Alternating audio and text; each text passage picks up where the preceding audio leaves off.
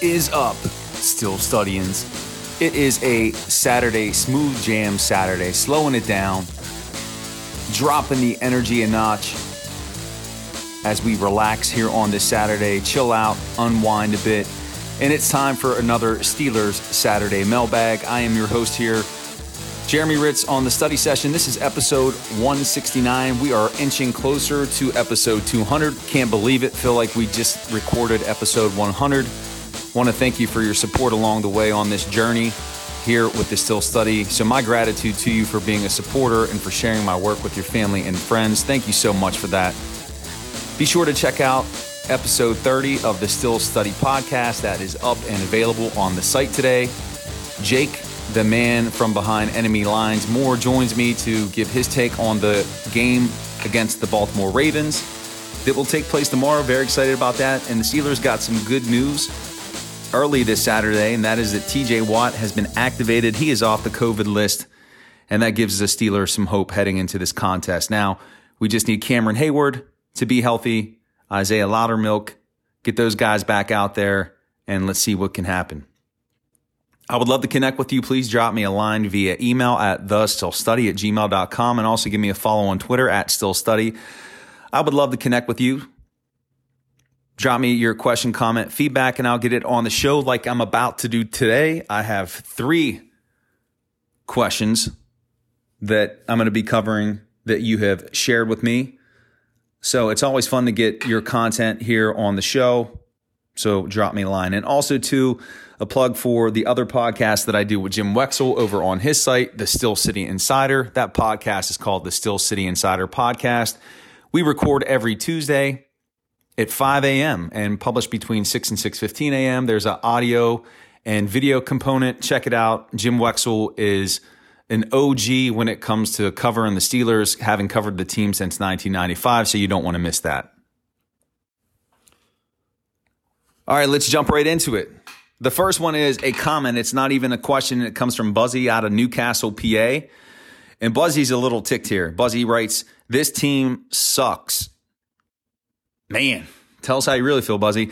I'm tired of hearing all the excuses about why they are not playing well.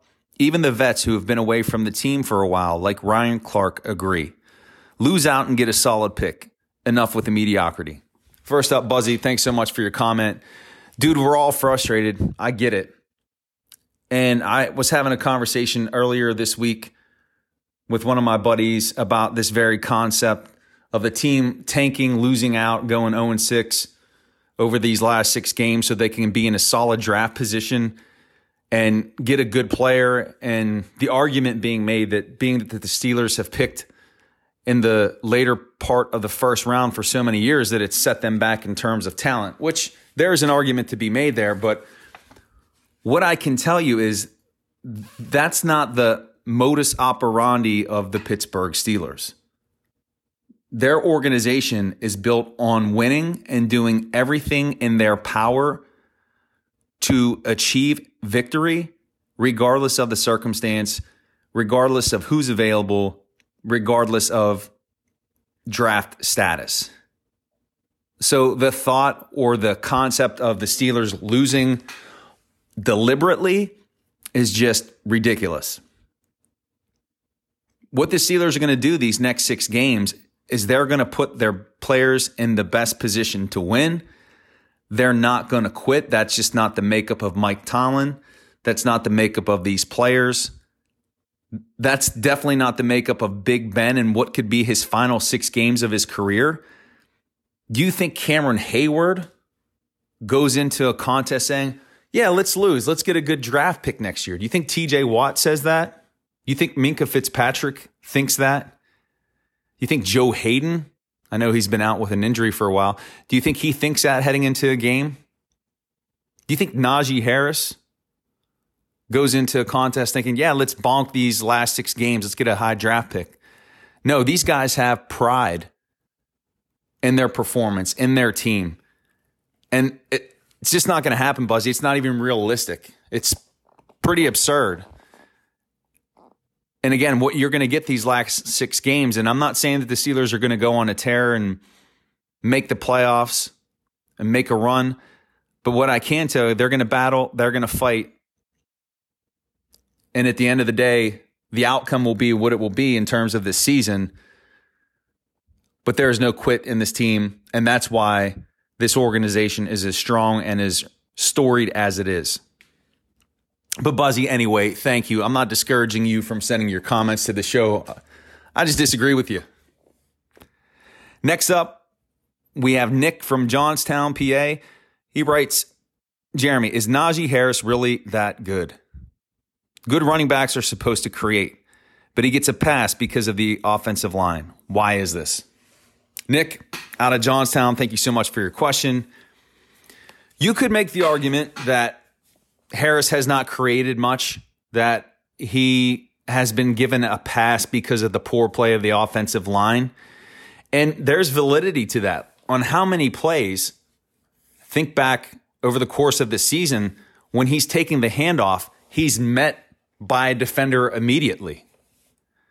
So, regardless of how much you can create or produce on your own, when you have a defender in your face, as soon as you're receiving the handoff, what are you supposed to do?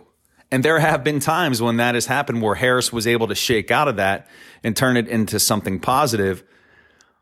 But this offensive line has really been below average in terms of its run blocking. So, yes, Nick Najee is really that good. What he has produced with this offensive line is admirable. What he's been able to do in the receiving game is admirable. And remember, this kid is a rookie. And here's what I'm going to tell you year two for Harris, I'm guaranteeing this now. He's going over 1,500 yards rushing. He's going to have over 700 yards receiving. Next year will be an all pro season for Harris. You could just see it in this young man the way he approaches the game, his preparation, his effort. His best years are ahead of him. This is a learning season for him. And this running game will get better. So the the offensive line is not helping Harris.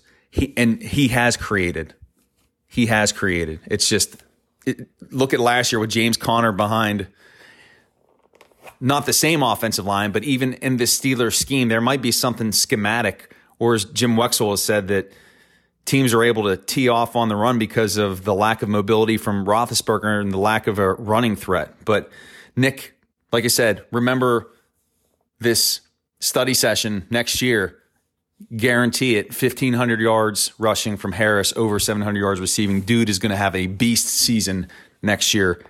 I guarantee it. That's my big prediction I'm giving today. And then we have ZZ from the ATL. What up, ZZ?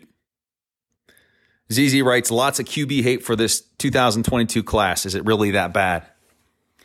ZZ, thanks so much for the question. And I'm going to be honest with you, I have not done enough research to really know the entire draft class in terms of quarterbacks. I've done some preliminary study on a few players, specifically Malik Willis, Desmond Ridder, Kenny Pickett, Sam Howell. I'm in the process of learning more about these guys. There are several other prospects out there. And I have read where NFL GMs indicate they don't have a first round grade on any of these quarterbacks. You're seeing a lot of talk in the media out there that this is a weak crop of quarterbacks. But what I would say is it's entirely too early to draw those types of conclusions. We have a lot of conference championship games that are upcoming. I'm really excited to see Kenny Pickett tonight against Wake Forest. I'm going to profile him next week. I'll actually be talking about him on a session next week and also on the Steel City Insider podcast with Jim Wexell. I came away impressed by Pickett's tape. But you again, you have those conference championship games, you have the college football playoffs, you've got the combine yet. So, as always happens leading up to the draft, player stock improves. You get some buzz generated around some of these guys, and I think you're going to see three or four quarterbacks go off the board in the first round. I'm not saying it's going to be early in the first round, might be in the later second half of the first round. But ZZ, stay tuned to the Steel Study for more coverage of quarterbacks. We're definitely going to dive into that deeper, but I really appreciate your question. And studyins. Studyins, studyins, studyins, studyins. Have a great Saturday. This Smooth Jams, Steelers mailbag Saturday. I hope you have a great one. Watch that ACC championship game tonight. Get a look at Kenny Pickett. You tell me, do you think he's the quarterback of the future? I'd love to get your take on that. I'm going to be studying that game film. And then tomorrow, Steelers, let's go. Get it done, man. TJ's back. Get the win. Move to 6 5 and 1 and bring this team back to life. And remember, not everybody is a Pittsburgh Steelers fan, but you most certainly are. Have a great weekend, everyone. Peace.